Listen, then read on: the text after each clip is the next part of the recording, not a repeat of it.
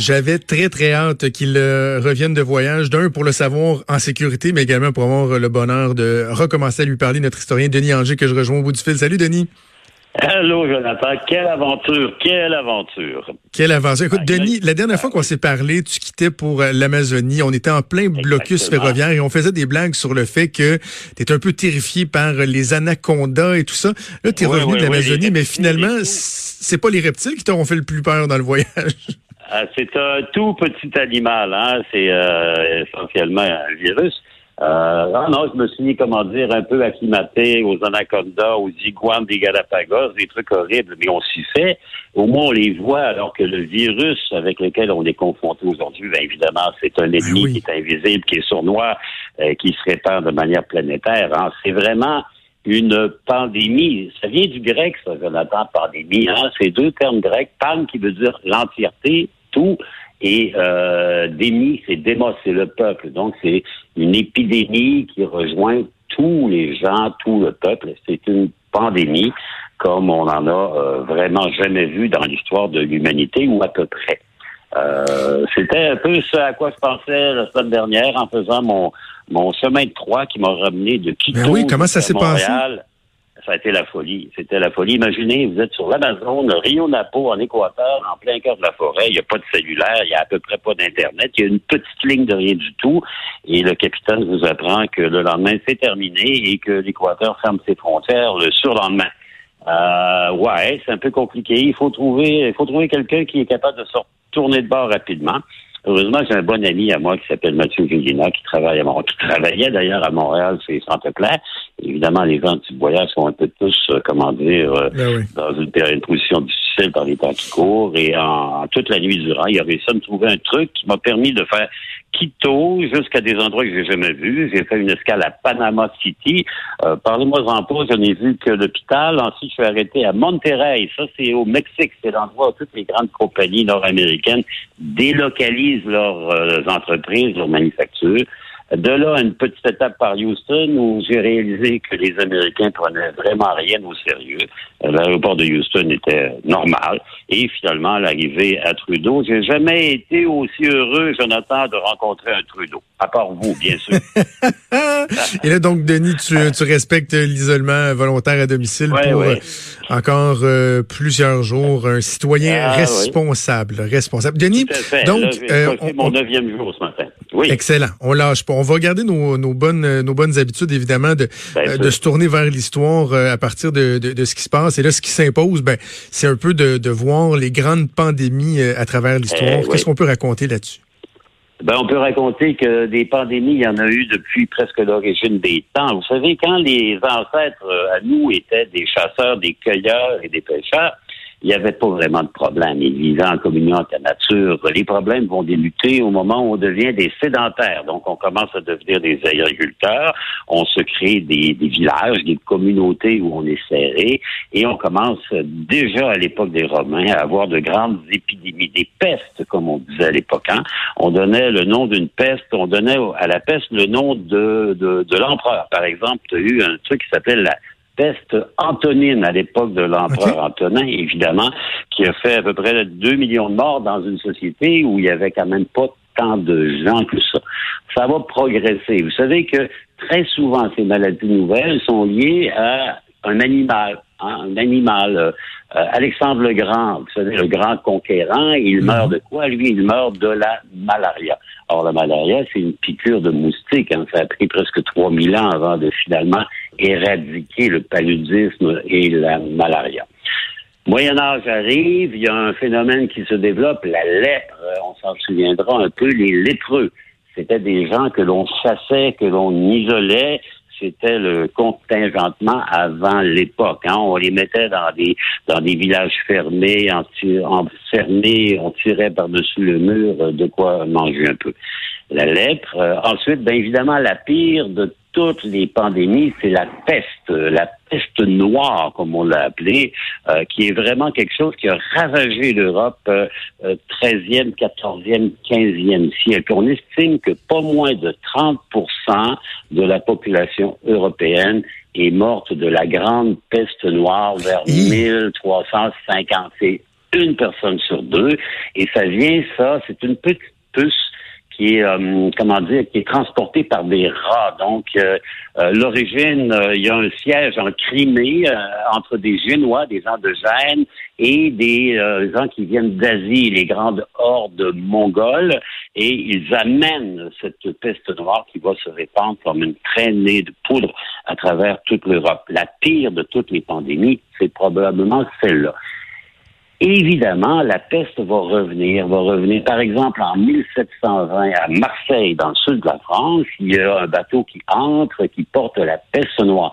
Et déjà, à ce moment-là, on va décider de faire un cordon sanitaire. C'est-à-dire que l'on dit, Marseille, 120 000 morts quand même dans la seule région de Marseille. On va la couper du reste du monde. On va même construire un mur en pierre dont on peut encore aujourd'hui trouver les vestiges lorsqu'on va en Provence. Chez nous, en Amérique du Nord, la pire de ces, pandémies-là, c'est un peu ce que nos ancêtres européens ont amené avec eux lorsqu'ils ont rencontré les Premières Nations. Mhm. Dans les Amériques, il y a à peu près 50 millions d'habitants. ont des gens de partout, les Aztèques, les Tolmecs, les Incas, les Mayas, euh, nos, nos, Indiens à nous, les Iroquois, les Algonquiens.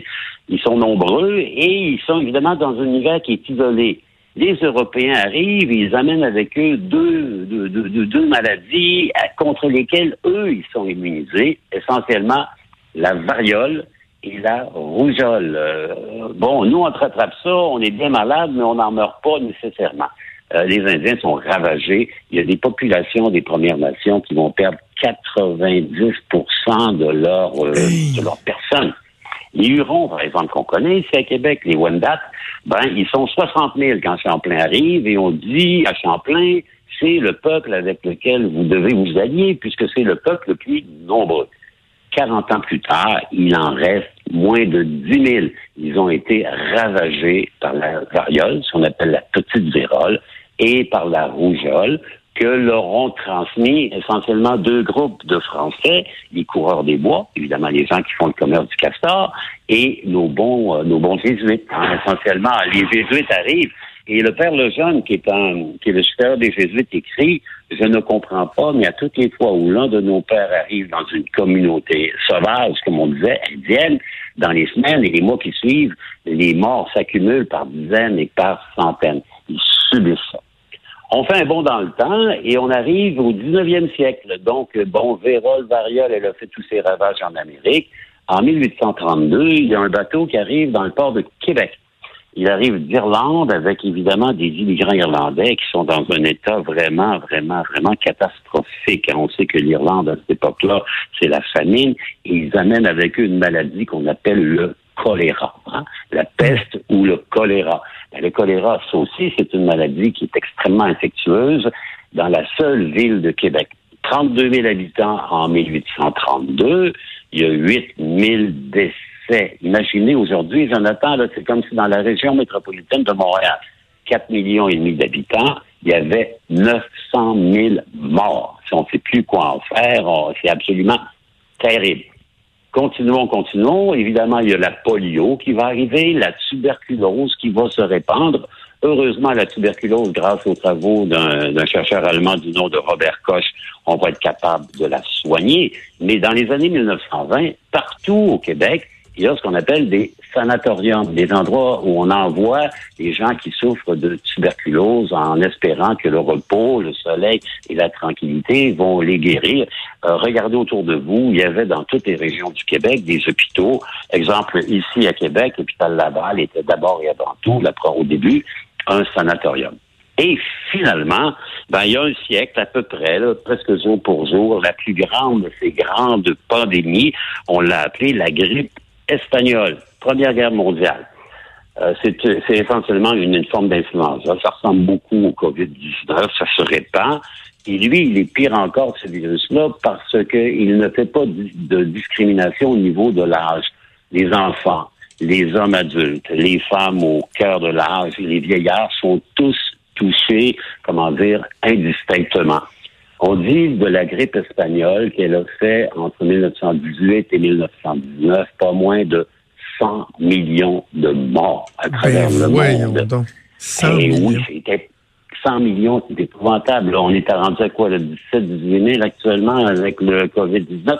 Rappelons cependant qu'il y a un siècle, la, comment dire, la vie, la qualité de vie, l'acceptation de la mort, c'était pas du tout la même chose. Les usines étaient pourries, polluées, euh, au charbon, la promiscuité, les quartiers ouvriers, et les gens tombaient, mais littéralement comme des mouches. Au Québec, seulement le Québec, la grippe espagnole de 1918-1919 va faire 45 000 morts. C'est démentiel. Ça meurt partout. Il suffit d'aller dans un cimetière encore aujourd'hui et vous regardez les pierres tombales et vous allez voir les noms d'enfants morts à 7 ans, en 1918, en 1918, en 1918. Essentiellement, ce sont les victimes de cette grande pandémie. Dis-moi, euh, Denis, avant qu'on... Oui. Euh, je suis curieux, lorsqu'on recule dans le temps, dans les premiers exemples que tu nous as donnés, est-ce que les populations associaient les, les pandémies à un aspect un peu mystique, si on veut, là, une vengeance euh, des dieux, etc. J'imagine que ça, ça, devenait immanquable, que c'est ce vers quoi on se tournait pour tenter d'expliquer, de justifier et on essaie de se trouver, euh, comment dire, c'était le châtiment divin pour les péchés commis par les hommes. D'ailleurs, la Bible est pleine d'exemples de pandémies. Hein, les, les, sauterelles en Égypte, la grande peste qui va tuer les premiers-nés. C'est sûr qu'il y a le châtiment divin. Il y a pire encore. À l'époque de la peste noire, là, on a décidé que c'était pas le châtiment divin, que c'était la faute des Juifs. Hein, vers 1350-1360, on dit les Juifs. Ce sont eux qui ont amené la grande peste, donc on va les massacrer. Il y a des dizaines de milliers de gens de confession israélite qui vont être massacrés à travers l'Europe. Il va falloir que le pape intervienne et le pape va dire ça peut pas être les Juifs parce que les Juifs aussi, ils meurent de la peste de manière à mettre un terme à ces massacres. Mais c'est toujours la faute de quelqu'un. On a dit la grippe espagnole. On dit ah c'est la faute des Espagnols, alors que c'est pas ça du tout, Jonathan l'Espagne est un des rares pays au monde en 1918 qui n'est pas dans la Première Guerre mondiale. Donc, ce sont les seuls journaux qui vont raconter les histoires en disant qu'il y a une nouvelle maladie qui fait des morts par milliers, par milliers, par milliers dans les tranchées, autant du côté des Allemands que du côté des Français, des Anglais et des Canadiens. Et parce que les seuls qui racontent l'histoire, ce sont les journaux espagnols, on va l'appeler la grippe espagnole. Alors que les pauvres Espagnols qui souffrent beaucoup aujourd'hui, à l'époque, ils n'avaient rien à voir avec ça. Donc, il y a, il y a toujours une espèce d'attribution. Quand le président Trump va dire que c'est le comment il appelle ça, dans le Chinese virus, hein, le, virus chinois, ben, c'est plutôt encore une fois ce virus-là la conséquence d'une proximité indésirée entre des animaux et des humains. Les grandes épidémies sont transportées par des animaux. Les moustiques d'Alexandre le Grand et le paludisme, les petits poux et les rats de la fièvre noire, et évidemment, ce que l'on connaît aujourd'hui, on ne sait pas trop trop, mais on pense que l'origine, on se souviendra, il n'y a pas longtemps, euh, Jonathan a eu la grippe porcine. Évidemment, ça vient du porc. La grippe bovine, qui vient mhm. évidemment des bœufs. Et en 1977, il y avait eu ce qu'on avait appelé la grippe aviaire, qui venait des oiseaux. Et la grippe aviaire, en 1977, aux États-Unis d'Amérique seulement, a fait 68 000 morts. On a une tolérance actuellement à la mort qui n'est pas ce qu'elle était à l'époque et ça explique pourquoi. Pour la première fois de l'histoire hein, que l'on peut euh, réaliser, on a imposé des mesures d'isolement, de, de confinement planétaire. C'est sans précédent de le faire autant. Évidemment, ça va permettre de sauver la vie de dizaines de milliers de personnes fragiles, de personnes âgées, de personnes malades. Et là, ben évidemment, c'est le grand équilibre. Écoutez le docteur Barrett entre l'économie et la santé. Mais je pense que il y a un dicton, euh, c'est en Israël qui dit qui sauve une personne sauve l'humanité. Je pense que les gens que nos gens, nos anges de la santé actuellement sauvent, ben, ils sauvent en partie l'humanité. Voilà, que c'est bien dit. Ben, en tout cas, ça nous démontre que l'humanité est résiliente, là, que malgré des épidémies euh, épouvantables, euh, des pandémies incroyables, euh, on a toujours su se relever. C'est ce qu'on va faire encore une fois. Denis, je te souhaite une bonne continuité dans ton isolement, puis on se ben reparle la semaine prochaine. À la Merci. Prochaine, à bientôt. Salut. Heureux d'être là.